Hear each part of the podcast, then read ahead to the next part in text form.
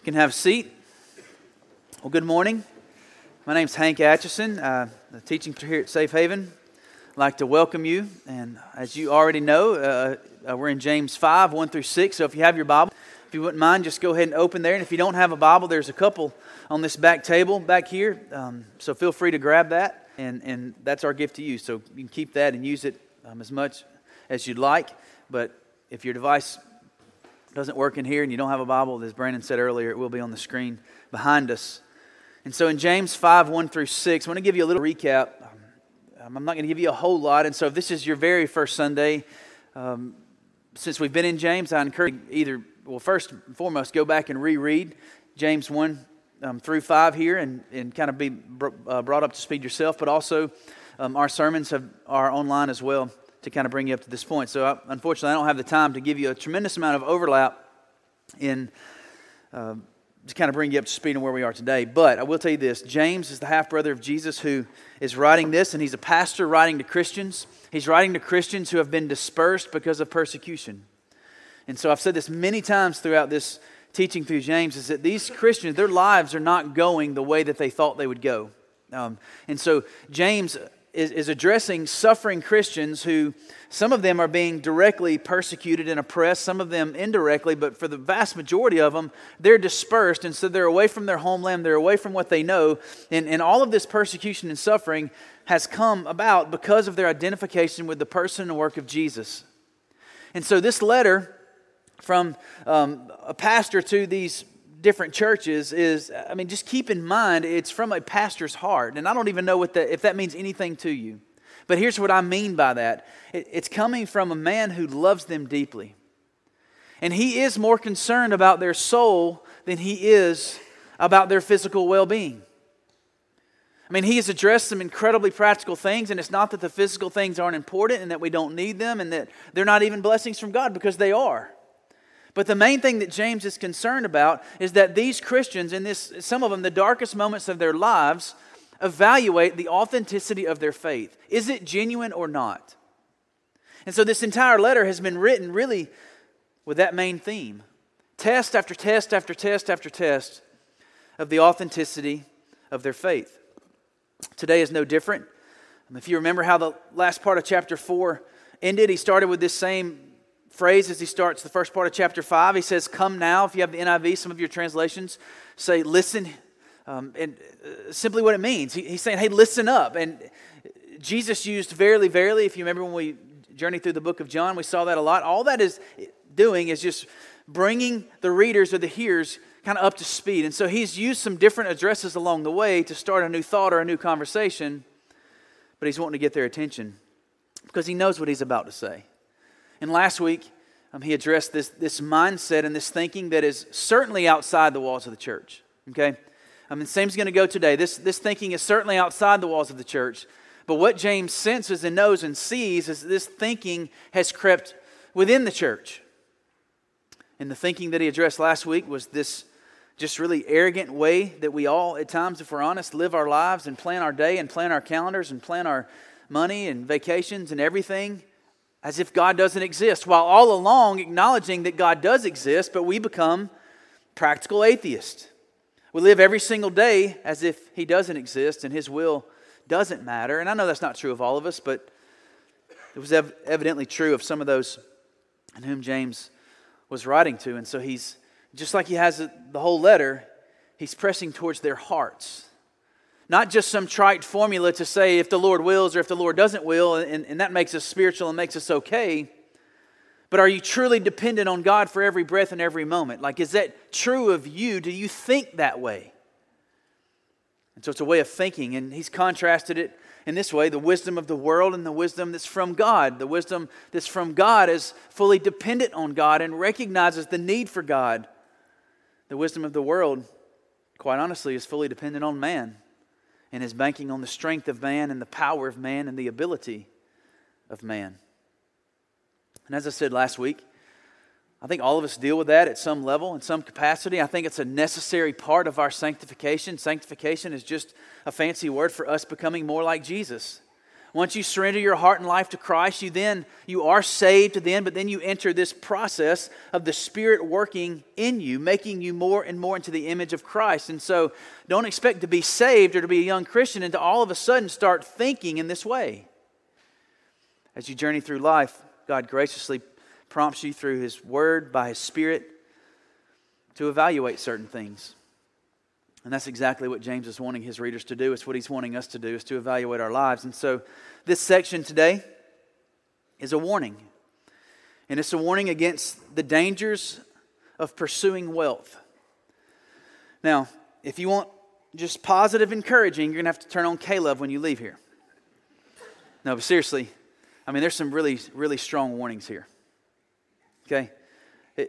But it is positive and it is encouraging because I don't know of a greater grace than someone who's willing to warn you of the danger that looms if you don't repent.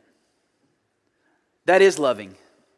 That is, in fact, the most loving thing that anybody can do. What would be unloving is to not address the obvious sin in an individual's heart and life. And so it's a loving thing, again, from a pastor's heart that he addresses these things. Now, he, I mean, some of you might think he could have used a PR man. Could have used a go between to help him with some of these phrases. But don't think that way because these are reality. And the reality of what it means to come before a holy God under your own merit with your own riches and your own righteousness. There's nothing more horrific than to stand before the God of the universe on your own merit. But we don't have to in Christ.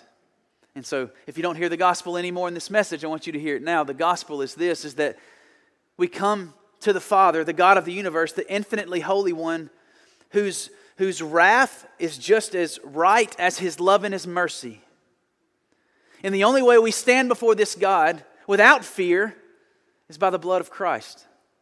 By trusting the finished work of Jesus, by trusting Christ's obedience, by trusting that Jesus saw wealth the right way every time by trusting that Jesus lived the life that you and I could never live, he, the irony, died the death that we deserve. And so, for the sins that we have committed in regards to wealth and that we will commit in regards to wealth, for those of us who are believers, Christ took that on himself as if he committed them. But it didn't stop with the death, he gloriously rose from the dead. And so, to place your faith in Christ is not only to identify with him in his life, in his obedience, not only to identify with him in his death, but praise him, it's to identify with him in his resurrection. And as surely as Jesus came out of the grave, we too can walk in the newness of life. And so the gospel is the encouragement. But before you can get to the encouragement of the gospel, you have to see how horrific sin actually is. And that's James's aim here.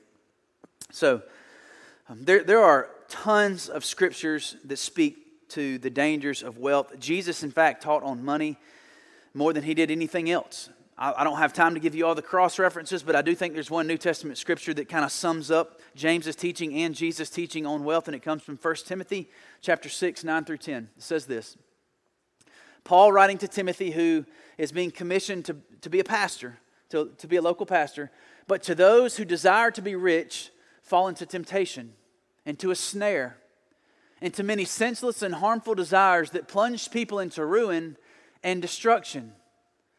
For the love of money is a root of all kinds of evil. It is through this craving that some have wandered away from the faith and pierced themselves with many pangs. Now, let me be clear here wealth is not a sin.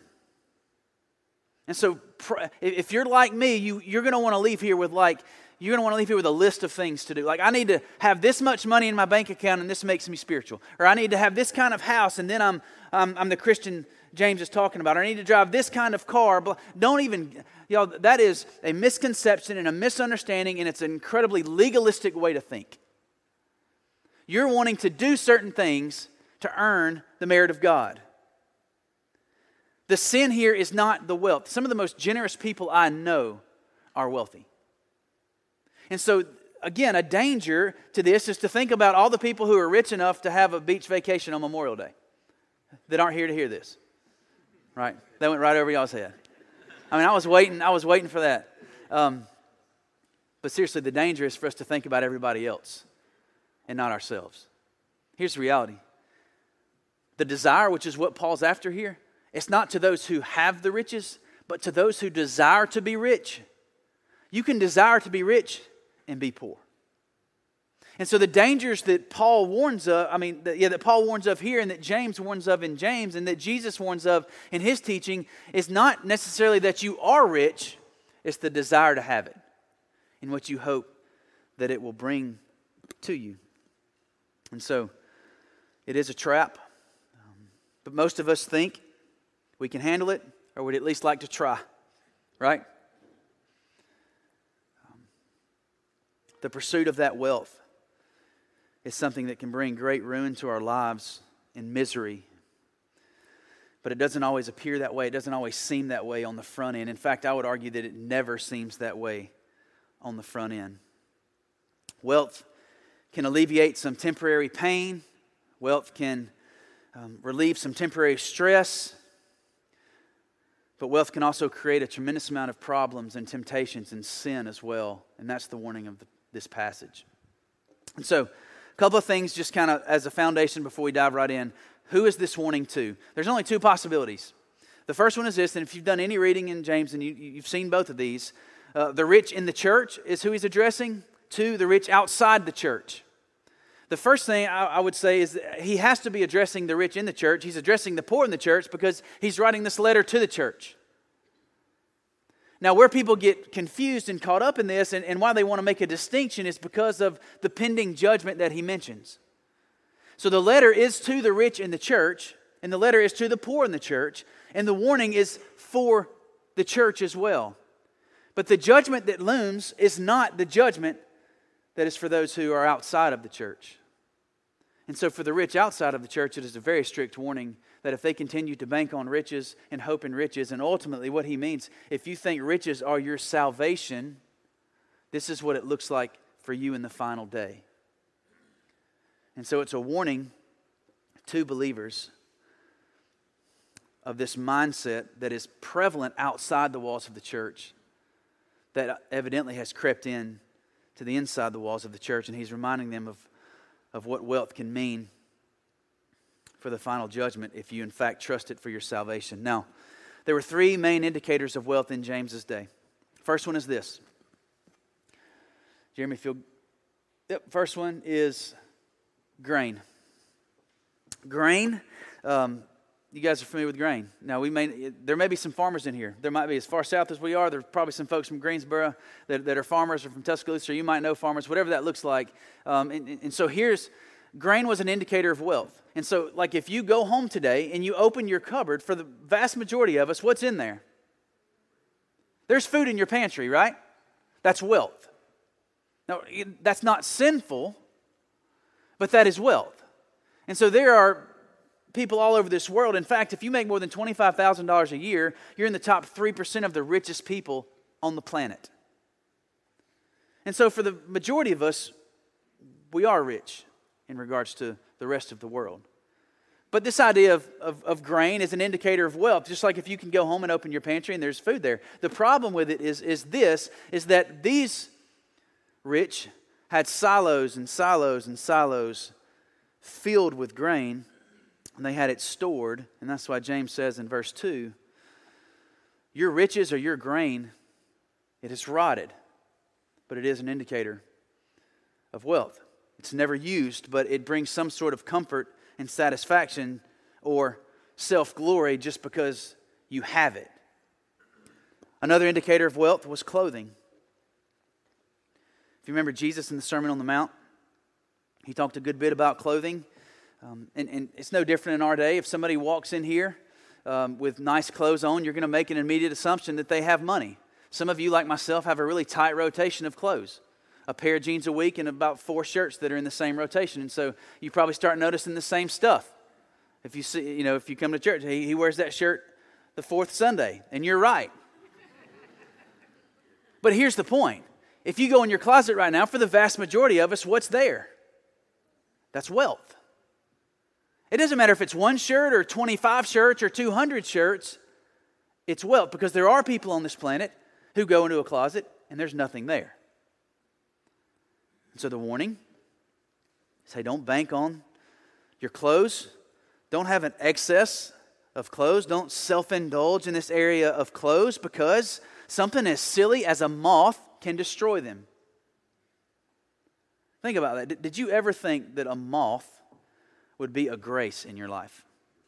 That nasty little creature that has a larva, like you, I don't know if you've ever experienced it, but I have multiple times where you go and you open your pantry, even if there's rice, or you open your closet, and moths have found their way in there and they've eaten holes in your clothes. It's incredibly annoying, isn't it?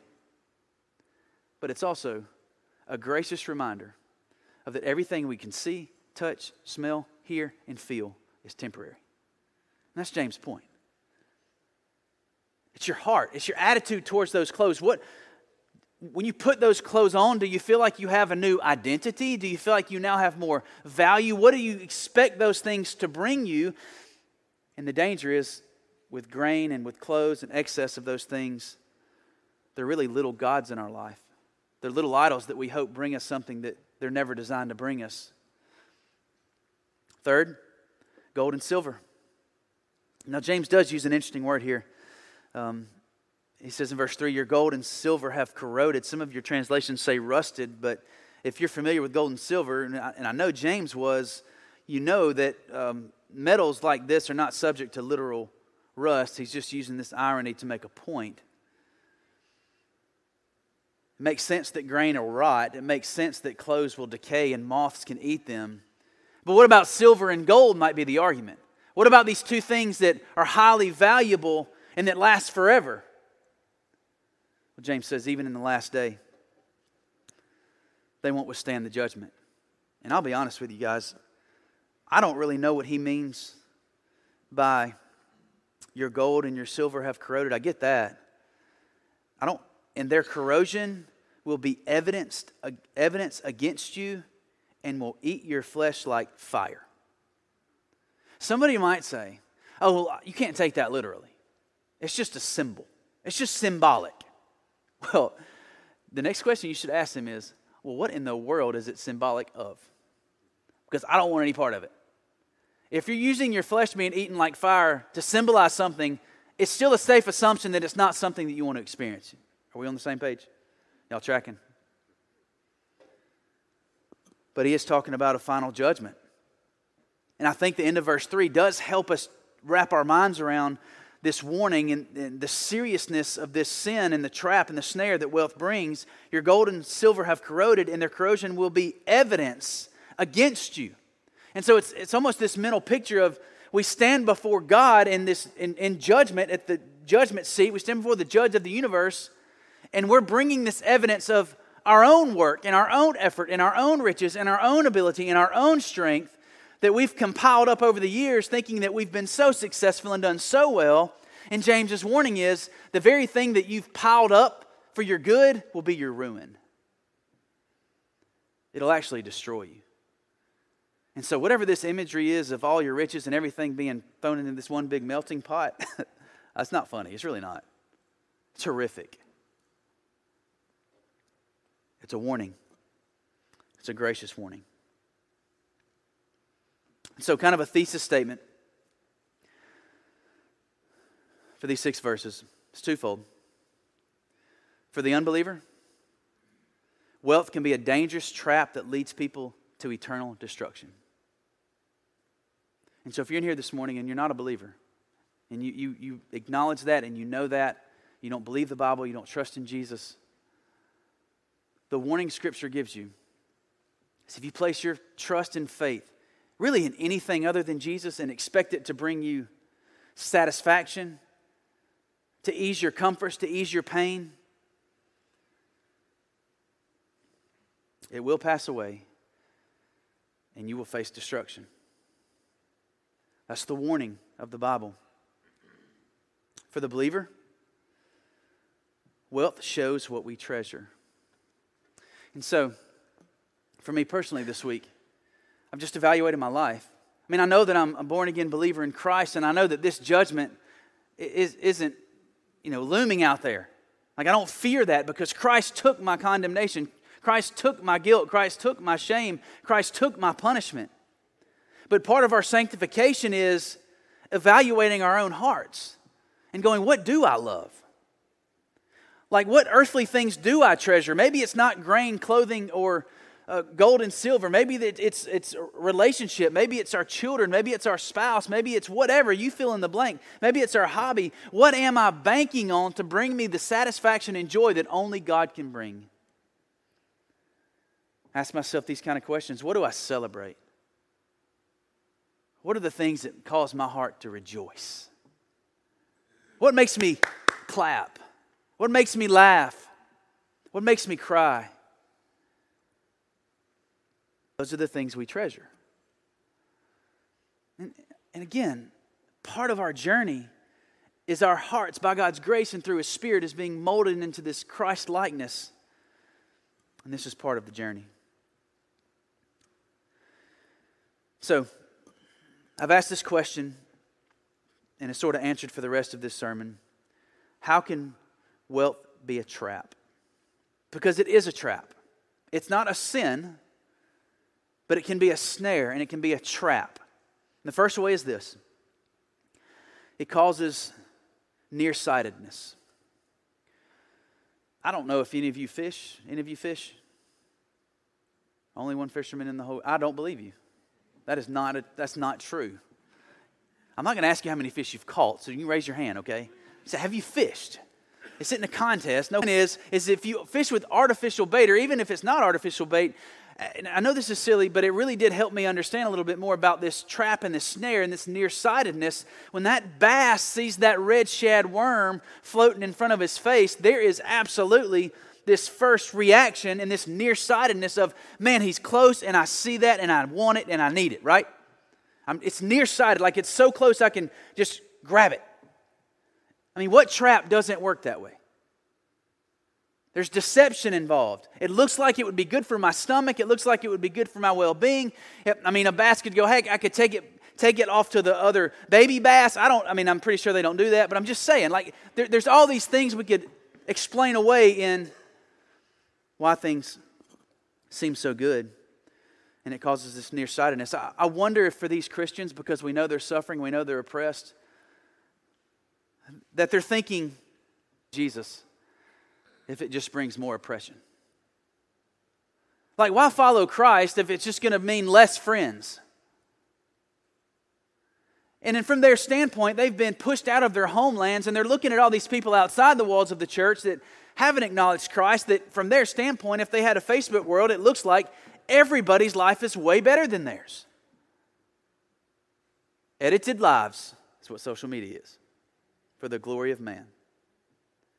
But, but from the church's standpoint, they're looking out going, man, I mean, is this really worth it? Like, sh- like should I? I mean, is it that big of a deal to follow Christ? I, I, I, just want some relief. If I just pursue riches in this way or just maybe deny Jesus in this one little area of my life and I can go around and I can accomplish this and do this, it will, in fact, bring some temporary relief.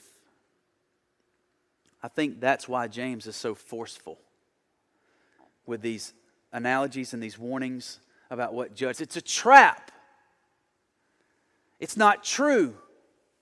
And God has graciously given us all of these indicators that this life is not it. You may have a new car now, but I promise you, if you keep that car long enough, it will be old and it will smoke and stuff will leak out of it and kids will spill stuff on it. It's coming.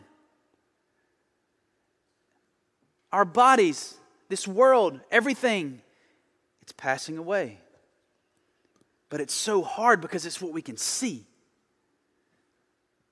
Wealth can be a trap because it causes nearsightedness. Secondly, wealth can be a trap, and I know this, this sentence is worded a little weird, but it can bring temporary ease, which is true.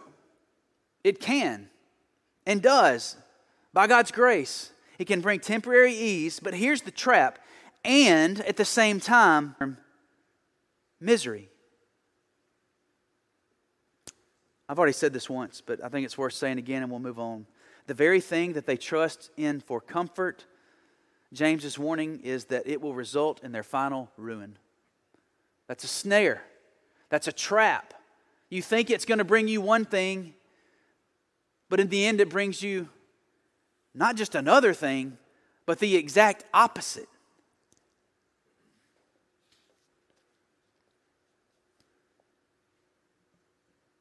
And, church, I, I probably don't have to give this disclaimer, but yes, we need things. Yes, we need money. Yes, we need vehicles. Yes, we need houses. Yes, it's not a sin to have those things, it's not a sin to have nice things. The sin is what's in our heart and what we're hoping for out of those things.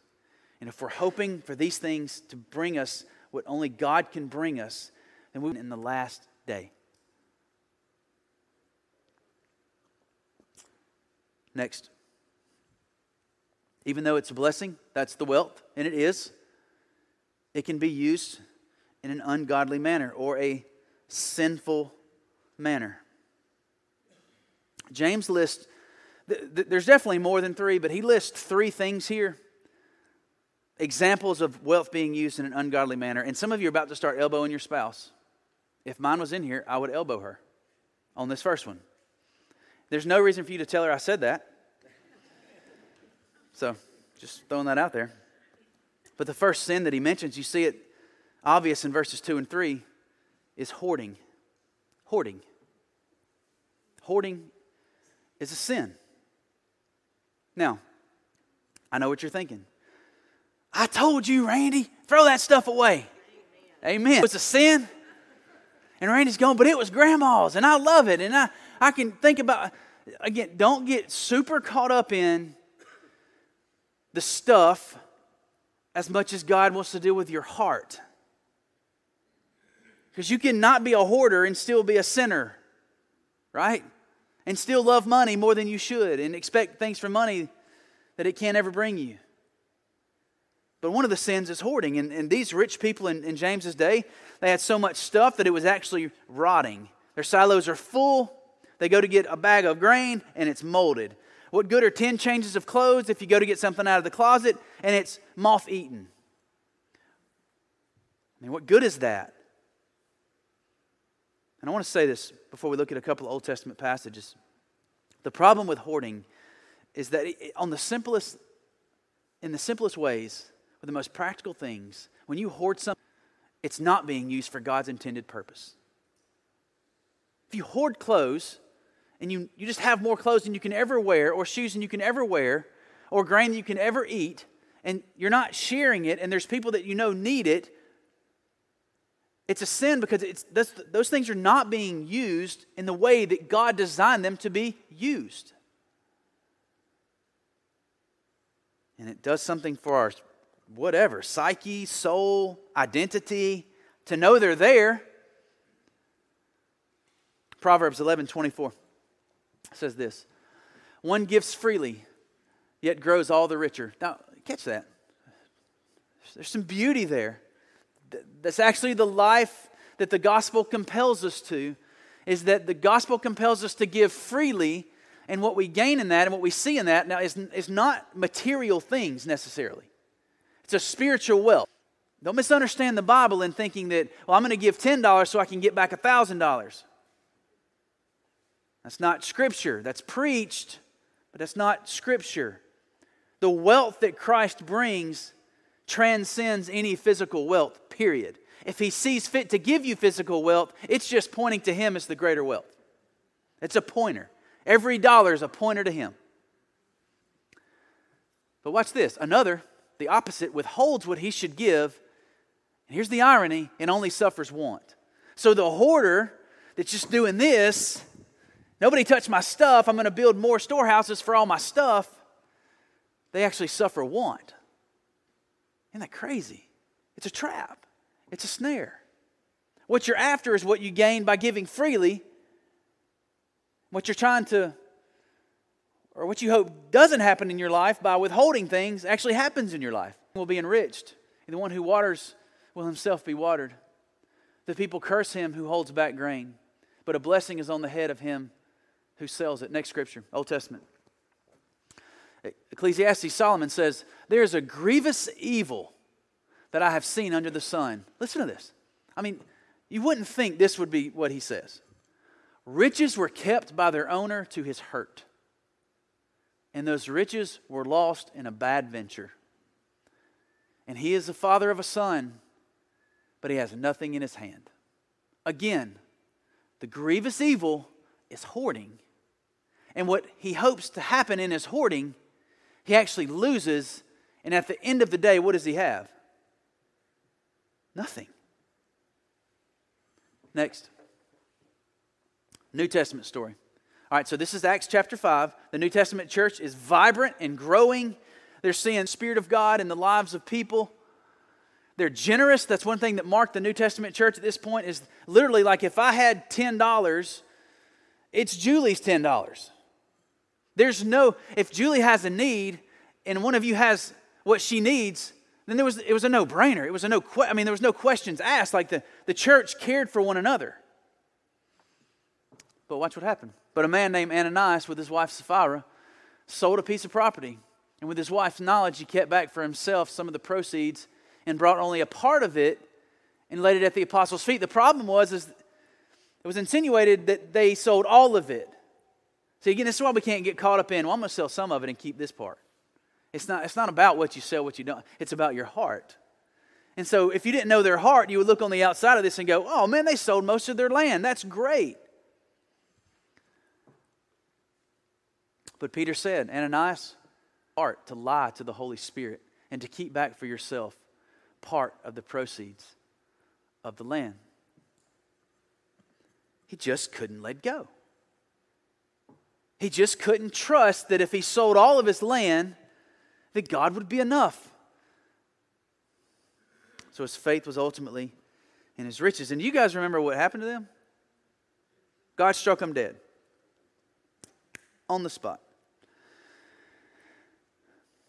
Next, not only is it hoarding, but also cheating people out of money. I think this is self explanatory.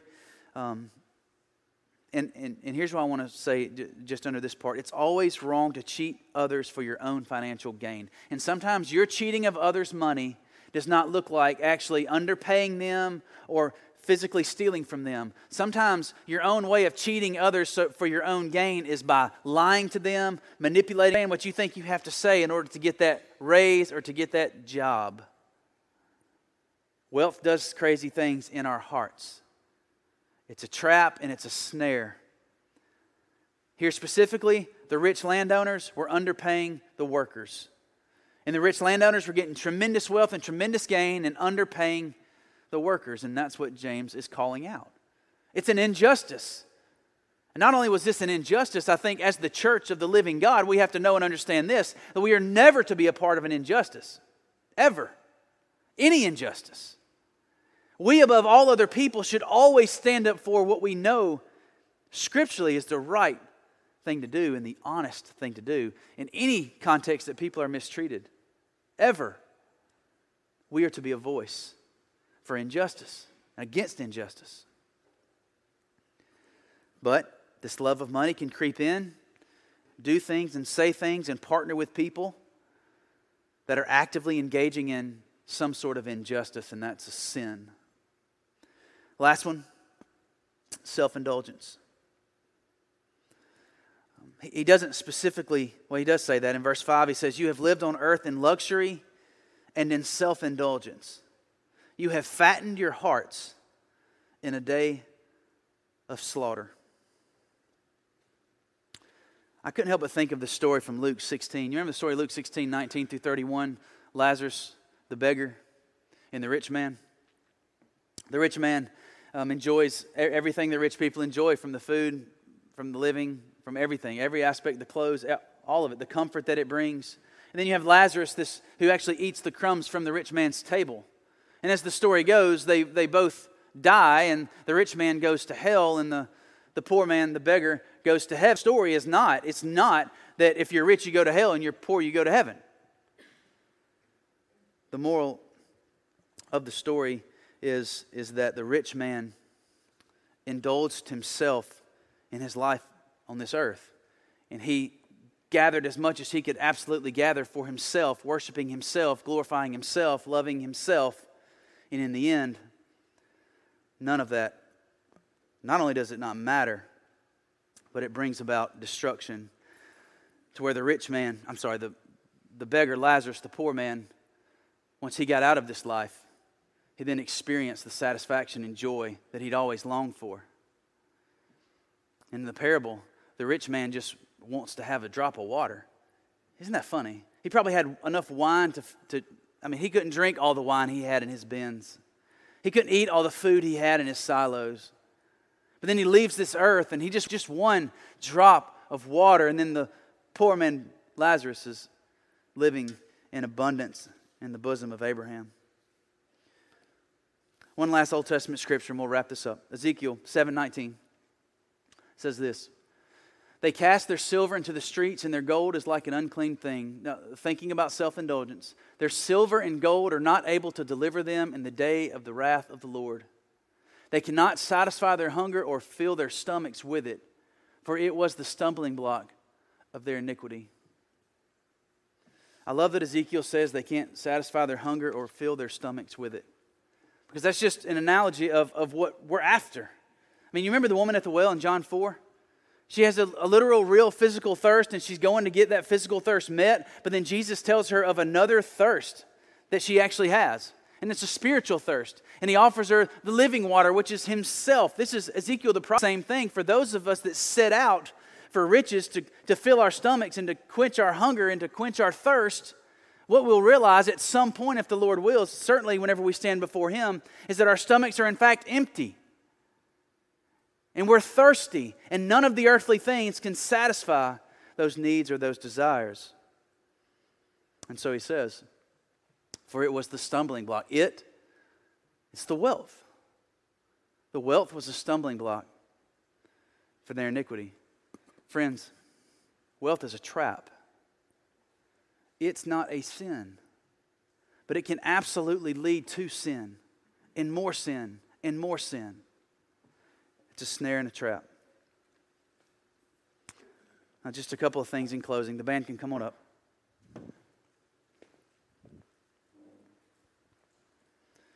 There's a few questions um, that I think are helpful in this up as we kind of are led into a response time.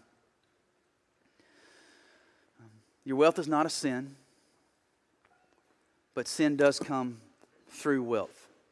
And so, what are some helpful questions to ask ourselves and to evaluate our own hearts and lives. And the first one I think is this How do we get our wealth? I mean, don't answer that.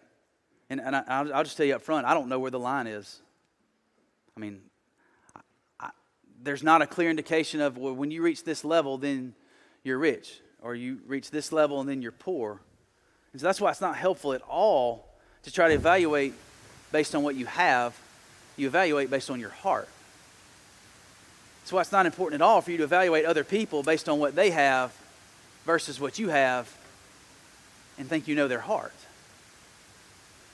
And so, a safe, honest question is how did you get your wealth? Is, is there any aspect of how it's dishonest?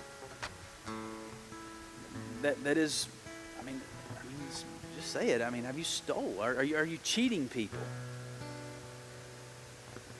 Again, it, it, feels painful to think about those things and to address those things. But what the gospel says to that and speaks into that is, is that that sin, if you're a believer, Christ took it. And he offers this tremendous gift of repentance and invites you back to himself to turn from that sin and that wickedness and make it right and trust him. And so the, the proper response to that is not to just run out of here in guilt and shame and just try to sweep it under the rug and act like it never happened. I mean, you have a God who knows everything. He knows you completely, but listen to me, He loves you completely. Another question is the attitude of our hearts toward wealth. I think just a simple way to think about that is how I mean, do you love it? I mean, do you love it? What do you expect out of it? I mean, why does it, why, if you are, if you're so driven for more wealth, why is that? Just evaluate. You know, ask yourself that question. I mean, as a pastor, I'm asking myself that question. I mean, as a, as a church leader, I'm asking myself that question about how we use the funds and the money that you guys so graciously give. I mean, what, what do we want to be about? What is our attitude towards the wealth? Is it to advance the kingdom of God?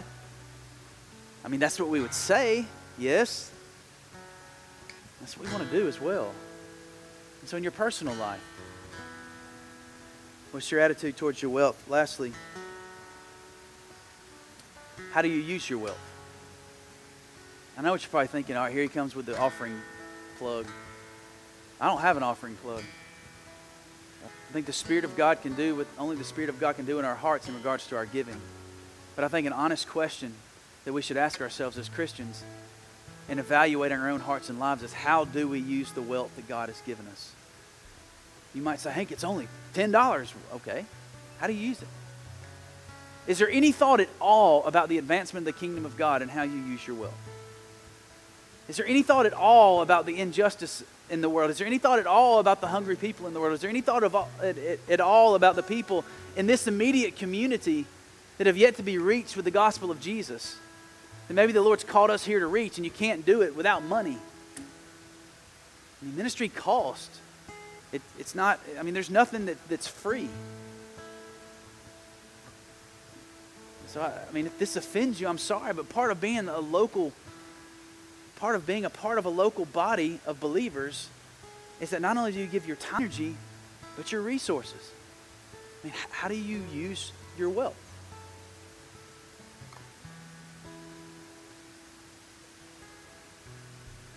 And so, I'm just going to pray for us. Um, so, if you would bow your heads.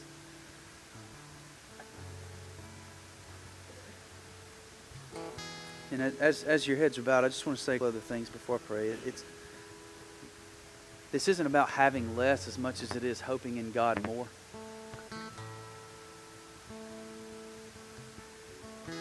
The real question James asks here doesn't relate to your wallet and your bank account as much as it does your heart.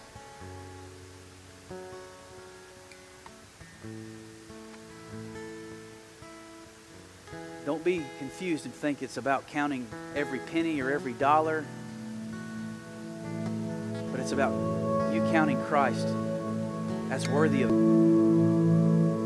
you following Jesus in full abandonment and surrender and trusting Him with every single aspect and area of your life. So, way of response this morning. If there's sin, repent. Turn from that. Believer, part of communion is evaluating your own heart. It's remembering the blood of Jesus and the body of Jesus on your behalf. It's remembering Christ as your substitute. And so before you approach the table, believer, repent of your sin. Be broken over your sin. And praise God go back to the table and you take the juice and you take the bread, and you're remembering Jesus and the body of Jesus that was broken and that was shed because of your sin. And the reality that He saw wealth perfectly every time because He knew you couldn't. So, believer, repent. And biblical repentance always leads to Christ exalting worship.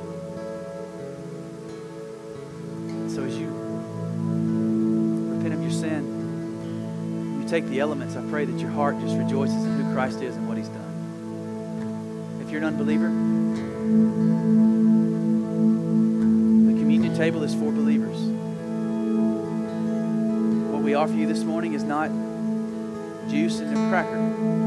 What we offer you this morning is Christ. So you're not going to do anything for your, any good for your soul by going back there and taking those elements if have never trusted Jesus as your Lord, I want to invite you to do that. And do it in your seat, just begging the Lord to save you, recognizing Him as the King of Kings, as the Holy One who died in your place for your sin,